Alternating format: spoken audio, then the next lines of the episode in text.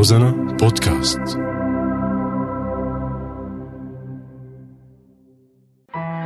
تتمهل الحقيقة في اقترابها من القيد الذي أشد به رسغي إلى رسغ الريح.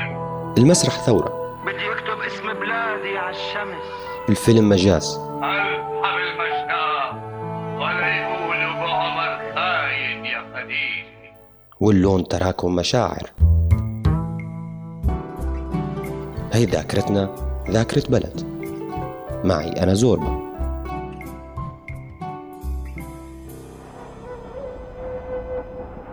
دعهم يأخذون الدفء والمعاطف، جسدك والطمأنينة، وفي الليل تحول حلما، رؤيا، صوتا، صدى، ثورة، واسكن في الريح.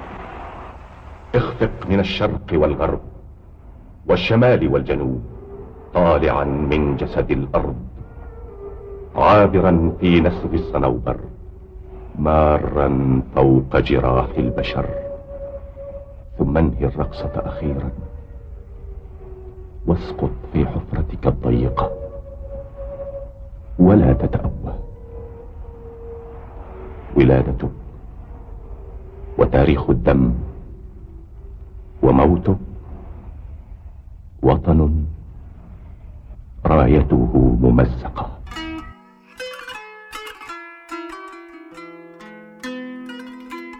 اختلفت الظروف وكل شيء تغير، الأدوات، التقنيات، الموجودات، لكن بفعل السلطة والتسلط بيبقى شيء اسمه ظلم. يمكن ما رح نقدر نتذكر كل المشاهد اللي كانت بتفاصيلها، بس فينا نتخيل أكبر مساحة لذاكرة مكان من خلال فيلم أو صناعة اسمها سينما. هذا أول مشهد من فيلم الفهد السوري، إنتاج عام 1972. بيروي الفيلم حكاية فلاح بسيط بيكتشف أن السلطة الإقطاعية هي امتداد للسلطة الاستعمارية وقت انتزعوا منه أرضه. بيدخل السجن وبيتم تعذيبه وإهانته، وبيحس بضياع الكرامة بهالحالة بسبب التعامل معه بوحشية وبأدوات قمعية مثلوه الدرك بالفيلم. بيهب من السجن وبيتمكن من الحصول على سلاح، ووقتها بيبلش صراعه الدامي مع الدرك وعصابات الإقطاع، وبيبلشوا الفلاحين بالتعاطف معه، لكن إرادتهم ما كانت قوية كتير. وبيحس الفلاح أنه تمرده فردي، وبيأخذوا اليأس شوي شوي ليبلشوا الفلاحين بالتمرد الجماعي معه ضد الإقطاع. ليك أبو علي، ما بدها مقالب، إذا بدك الأرض تضل بإيدك بدك تدفع للآغا. يا سيدي دخيل رب الآغا، شو بنخلق له؟ إذا الفلاح ما إجا موسم نبدي يجيب ولا يعطي الآغا ولا يشحب. والله يا أبو علي الفلاح خطرات بيسرق الموسم وتحدث بالشتاء والدودة. إيه؟ وأنا ما بعرف الحكي هذا كله. أنت وجدان؟ الحقيقة كلياتكم حرامية وما عندكم وجدان. واحدكم قبل ما ياخد الأرض بيكون مثل الكلب. أنت كلب وبي كلب. أبو علي ولك أنا زي الآغا.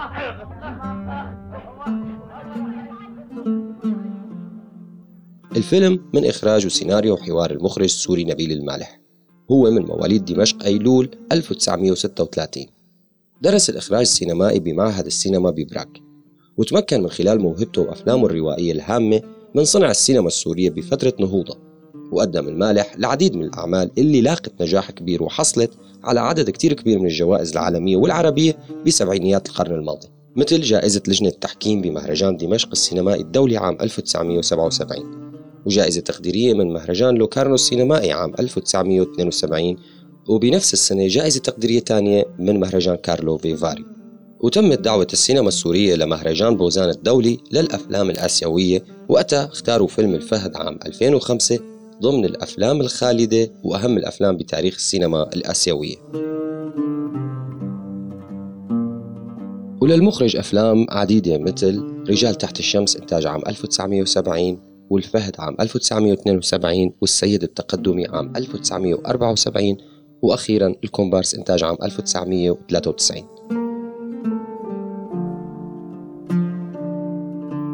بالعودة للفيلم وأهم الصياغات الموجودة فيها، ابتداءً من الكادر التمثيلي اللي امتاز وقتها الممثل السوري أديب قدورة وحصل على لقب فتى الشاشة السورية، وكان بطل فيلم الفهد يلي قدر أنه يكون علامة مميزة بتاريخ السينما السورية والعربية.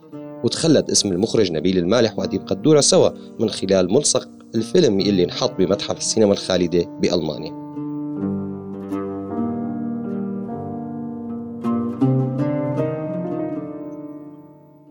بالعودة للنص أو الرواية وعلاقتها بالفيلم، فالملحمة الشعبية اللي بطلها أبو علي شاهين اللي قاوم الظلم والإقطاع على طريقته، إلى أنه تم إعدامه على إيد قوات الانتداب الفرنسي بالساحل السوري، وقت اتخذ من جبال المنطقة وديانة وسهولة قواعد ووسائل تنقل لجماعته اللي قاوموا معه الإقطاع واللصوص ورجال الدرك، وقت تم وصفه أو نعته بقاطع طريق.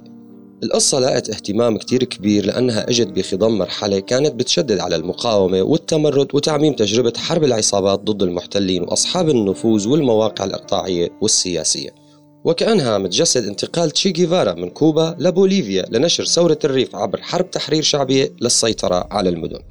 هلا قولوا شو بدكم؟ والله يا خي أبو علي واحدنا ما بقى يعرف يتهنى، لا بأكلي ولا بنومي.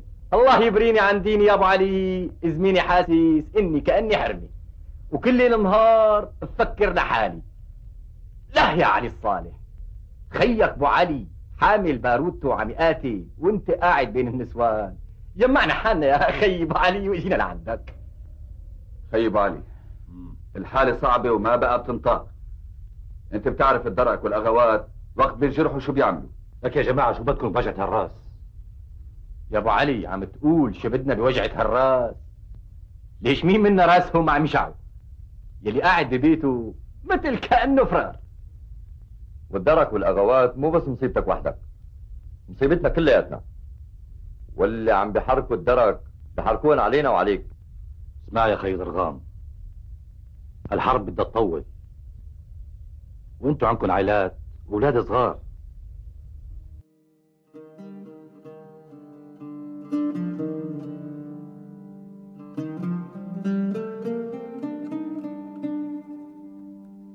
لكن أبو علي شاهين بالفهد ما بيعرف بشكل واعي كل هاي العقائد، ولا حتى مارسها بقدر ما أنه سلوكيته وكفاحه ومقاومته وتمرده على واقع الظلم كان عفوي كتير، وما أخذ مسلك التنظيم والتعبئة أو التحريض وكسب الرجال بشكل أو بآخر للطريق اللي رسمه لنفسه، وهو عم يطالب بالكرامة وعدم الاستسلام لأعدائه وخصومه، وبالنتيجة بيتم إلقاء القبض عليه وإعدامه. طبعاً للإشارة بيقول البعض أن القصة واقعية وشخصية أبو علي شاهين هي حي أخذها الكاتب حيدر حيدر من القصص والحكاية الشعبية المتوارثة، وجعل منها ملحمة أدبية درامية لا تتحول على إيد المخرج نبيل المالح لفيلم سينمائي.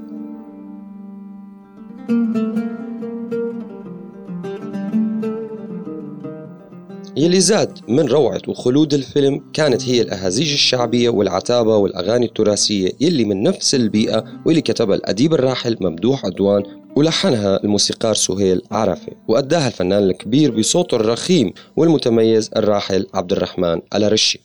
صرخة غضب من قلب مجروح،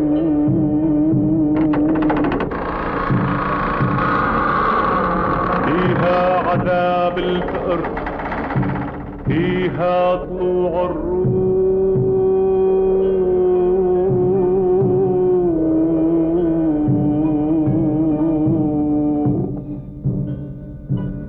يا ويل كل ظالم عندما بتلوح نار الغضب بعيون مأهول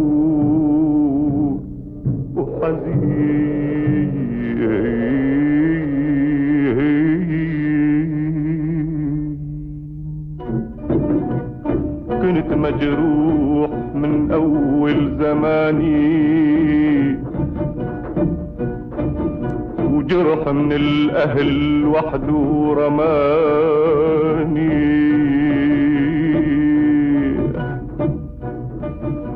بحمل جرحهم عندي أماني. يا رب سامحهم لأنهم غافلين.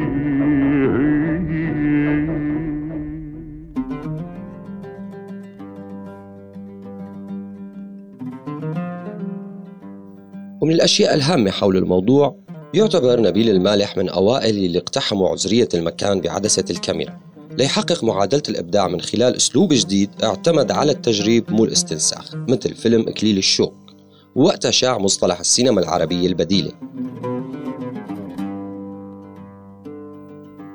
بعد محاولة المالح لأبراز البيئة بأغلب أعماله، وهيك بيكون عم يمنح البطولة للمكان مو بس الشخصيات والقصة، وهو بيعرف كيف يسخر الطبيعة والجغرافيا لمصلحته كمخرج سينمائي، ويعتبر عنده المكان عنصر رئيسي مو بس مجرد فضاء ثانوي، وبتعامل معه كمعادل درامي بيحمل بنية العلاقة الاجتماعية والإنسانية والفكرية، مثل ما كان بأفلامه أو الثلاثية الشهيرة تبعه رجال تحت الشمس، الفهد، وبقايا صور. حتى أنه بالأخير تعامل مع بيئات مختلفة عن بعضها، فالصورة الدرامية عند المالح ما لها مسبقة الصنع أو ملونة، ولا حتى حشر أعماله باستوديوهات تقليدية بعيدة عن الواقع اليومي للحياة المعاشة عند المواطن، واللي يفترض أنه تكون مرآة المتلقي، بل كانت صورة تعبيرية متجددة مليانة بالبلاغة البصرية.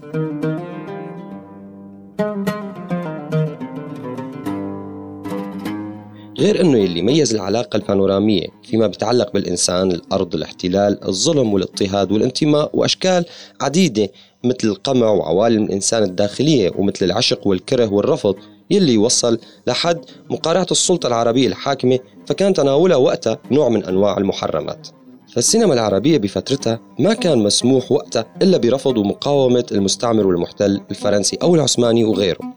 فبعد إعداد سيناريو فيلم الفهد ما قدر المالح من بدء التصوير بسبب قرار المنع الصادر من وزارة الداخلية السورية عام 1969، لكنه قدر إنجاز العمل بعد التغيير السياسي في سوريا وعودة المالح من جديد للإبداع داخل البلد، بعد أنه ما كان عم يتمتع إلا بالاعتقال وسحب الجنسية قبل وأثناء وبعد مرحلة الوحدة مع مصر. حرص المالح بأعماله على تبني البطل الشعبي بلغة فكرية مبسطة كتير، وقدر من خلالها الوصول للجمهور بغض النظر عن ثقافته ومعرفته. فكانت شخصية البطل السائر المخلص والمضطهد، يلي أدرك أنه السلطة الإقطاعية ما هي إلا امتداد للسلطة الاستعمارية. ولكن من زاوية تانية اعتبرت الدراسات النقدية أنه الفيلم نقطة تحول حقيقية بظهور التعري بشكل واضح في السينما.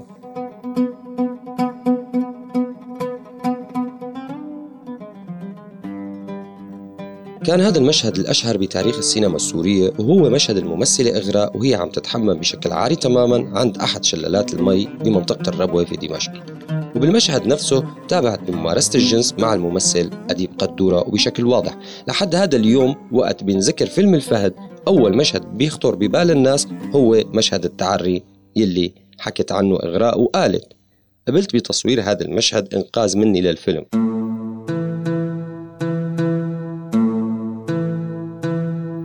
وقت انتهينا من تصوير الفيلم اجى المخرج ومدير انتاج الفيلم من المؤسسة العامة للسينما يلي هي منتجة الفيلم، وطلبوا مني تصوير هذا المشهد لإنقاذ الفيلم، وبيومها ما قدرت إلا أني أنقذ الفيلم بالفعل، وقبلت بالتعري كاملا.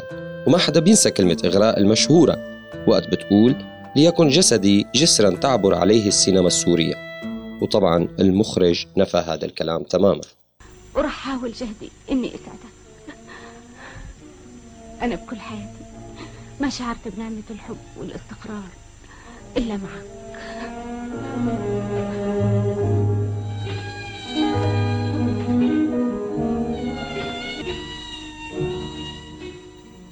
بالنهاية بضل هذا الفيلم جزء من ذاكرتنا، ويمكن وقت نشوفه منقدر نقول عم نعيش بكل لحظة منها، لكن مع اختلاف الزمن وبعض التفاصيل.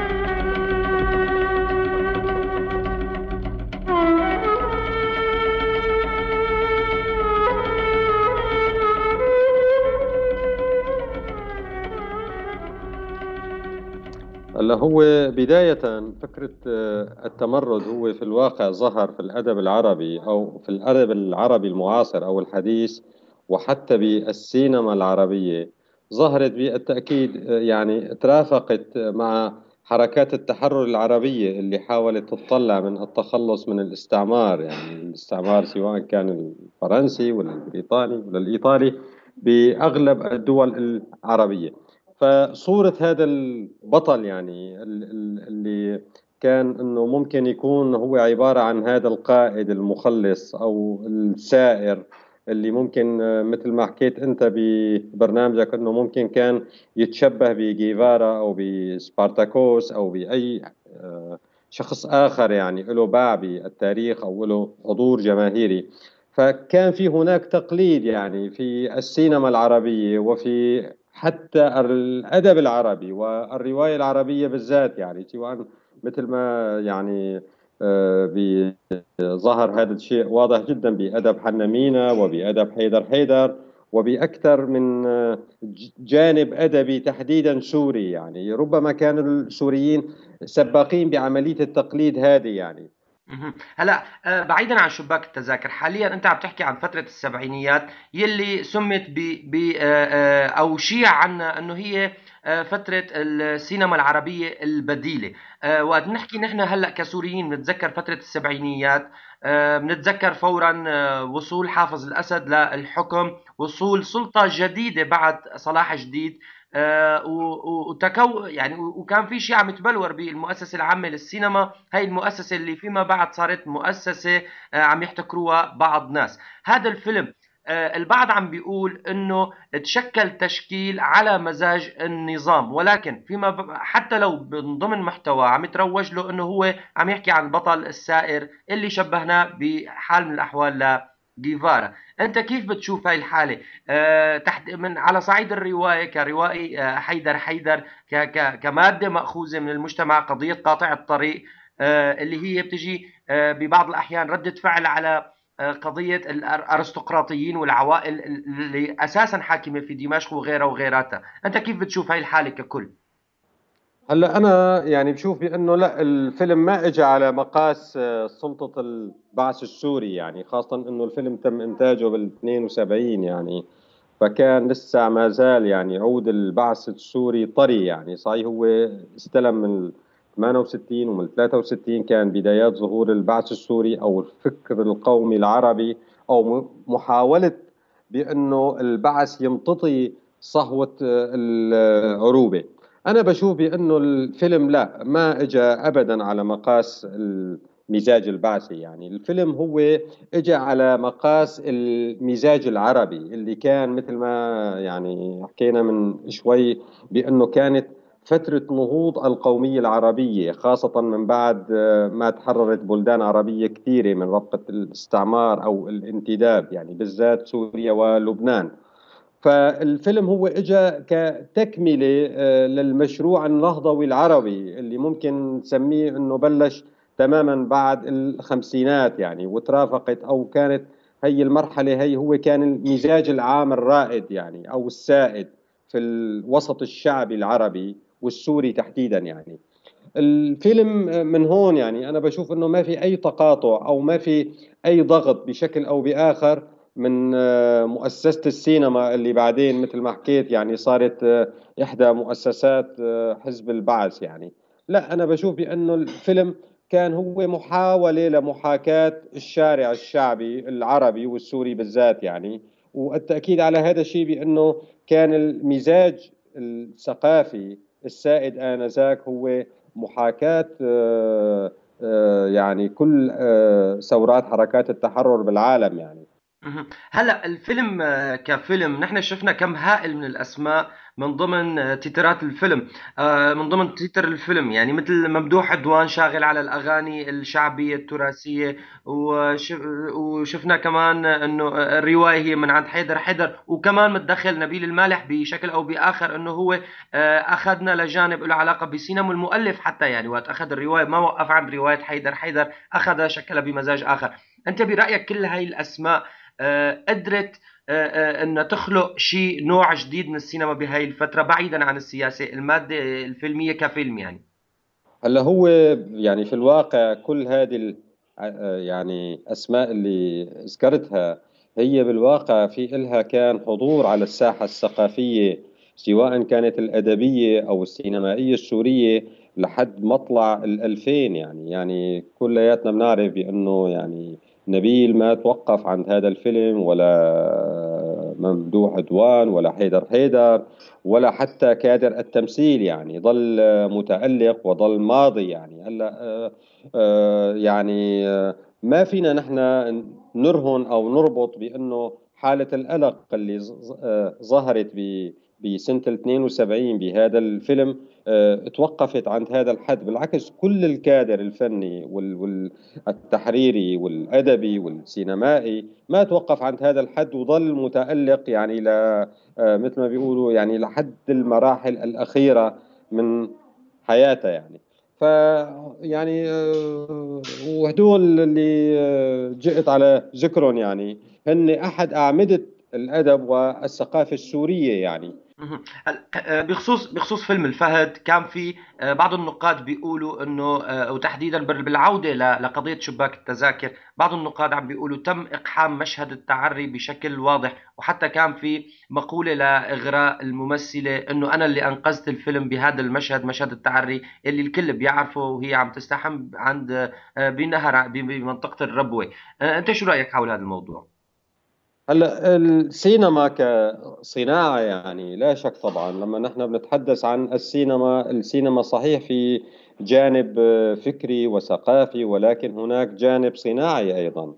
السينما ايضا في عندك شباك التذاكر، يعني يجب اخذ جانب شباك التذاكر بعين الاعتبار. وفي كل الدول اللي تنتج سينما يعني كهوليود والهند أوروبا حتى، يعني دائما يؤخذ بعين الاعتبار بأنه هذا الفيلم هو عبارة عن سلعة وعبارة عن صناعة يجب أن تروج في السوق، ويجب أن يكون هناك لهذا الفيلم يعني بعض المرطبات أو بعض المنكهات. يعني والسينما السورية يعني حتى ببداياتها يعني استعملت هذه المنكهات كثير، ومنها مثل ما ذكرت يعني اللي هو موضوعة الجنس أو موضوعة يعني المشاهد الساخنة. أنا بشوف بأنه لا، ما يعني بالعكس، ربما كانت السينما السورية أجرأ من بعض يعني السينمايات العربية، وخاصة يعني نحن لازم ناخذ بعين الاعتبار أيضا بأنه منطلق السينما السورية كانت من القطاع الخاص، يعني كان في هناك رأس مال يبحث عن الربح وهذا حقه الشرعي. يعني نحن ما فينا نوقف قدام واحد يصرف بالسبعينيات أرقام كبيرة كتير على فيلم سينمائي، بالآخر هو راح يجني. فهو ما بدنا نقول بأنه هو حر يعني منكهاته او بالماركه اللي هو بده يحطها، يعني بس معروف يعني عن السينما انه بيعتمد على الاكشن وعلى الاثاره وما شابه ذلك. بس الفيلم هذا بالذات يعني فيلم الفهد انا بشوف بانه مش الجنس اللي كان بالفيلم او المشاهد الساخنه هو اللي خدم الفيلم، لا الفيلم ككل خدم بعضه. يعني واجا يعني مشهد التعري او الجنس اللي كانت عم تقوم فيه يعني الممثله السوريه الشهيره اغراء، فانا بتصور بانه اجى بمكانه، يعني ما كان شاذ او دخيل على الفيلم او ما كان مقحم اقحام يعني بس من اجل شباك التذاكر، وتم الشغل فيه بشكل ذكي. يعني والسينما السوريه يعني مش هذا الفيلم السوري الاول والاخير اللي قدم الجنس، يعني في هناك افلام سوريه كثير. يعني قبل ما ننهي حوارنا حابب اسالك، نحن كنا عم نحكي عن الذاكره الثقافيه لسوريا من خلال فيلم الفهد، انت شو بتتخيل بعيدا؟ نحن عم نحكي عن فيلم كان مثل ما ذكرنا كان مع بدايات حكم الاسد وحكم البعث يعني وتطوره وتفشيه بالبلد. هلا حاليا شو بتتخيل للسينما السوريه بالوقت الراهن بين قوسين قضية الرقيب الجديد؟ أنا بشوف بأنه يعني الحالة السورية إذا بدنا نشوفها سينمائيا حاليا، ربما نحن بحالة كمون هلا حاليا، والأوضاع على الأرض ربما ما عم بتساعد السينمائيين والمبدعين السوريين بأنه يلتقطوا كل ما يجري على الأرض. بس أنا بتصور أنه حاليا في ذاكرة سورية عم تتراكم، ذاكرة سورية سينمائية راح تصير يعني حبلة بأفكار وبمخزون وبكم هائل جدا جدا. يعني طيلة هالسنوات الثلاث الماضية من حالة التعب ومن يعني من السير على خطى الحرية والكرامة ويعني سميها ما شئت يعني، ولكن هذا المشوار المنهك للشعب السوري بالتأكيد أسخن الذاكرة السينمائية السورية. وأنا بتصور بأنه نحن بالمرحلة المقبلة يعني ربما خلال السنوات القادمة نحن مقبلين على إنتاج سينمائي سوري قد يكون غزير جدا جدا جدا، وخاصة بأنه مثل ما حكيت يعني هناك آلاف القصص والحكاية اللي في الواقع هي يعني هي سينما على الأرض، ولكن ربما في أشياء كثيرة فاتت الإعلاميين والصحفيين بأنه يصوروها أو يوثقوها. فهون بقى بيصير دور السينما اللي هو بعملية التوثيق وبعملية الرصد وبعملية محاكاة الواقع اللي صار على الأرض. فنحن مقبلين يعني، وأنا بتصور بأنه الحالة السورية القادمة يعني بالتأكيد السينما السورية البديلة الحقيقية اللي ممكن تكون يعني ممكن تكون منفذ مهم جدا جدا لتصدير الواقع السوري الراهن اللي ربما فشلوا سياسيينا وفشلوا حتى يعني ناسنا البسطاء من أنه ينقلوا معاناتهم للعالم. فالسينما السورية مقدمة إن شاء الله، أنا بتصور على حالات ربما تكون أروع مما قدمته السينما السورية طيلة العقود الأربعة الماضية. إذن الروائي عبدو خليل شكرا كثير لك، كنت معنا بذاكرة بلد وكنا عم نحكي عن المادة الفيلمية الفهد إنتاج السبعينيات. شكرا كثير لك لإغنائك معنا للحلقة، شكرا كثير لك. شكرا. تتبخل الحقيقة في اقترابها من القيد الذي أشد به رسغي إلى رسغ الريح. المسرح ثورة، بدي أكتب اسم بلادي على الشمس. الفيلم مجاز، ألحم المشاة ولا يقولوا بعمر خاين يا خديجي. واللون تراكم مشاعر، هي ذاكرتنا ذاكرة بلد. معي أنا زوربا.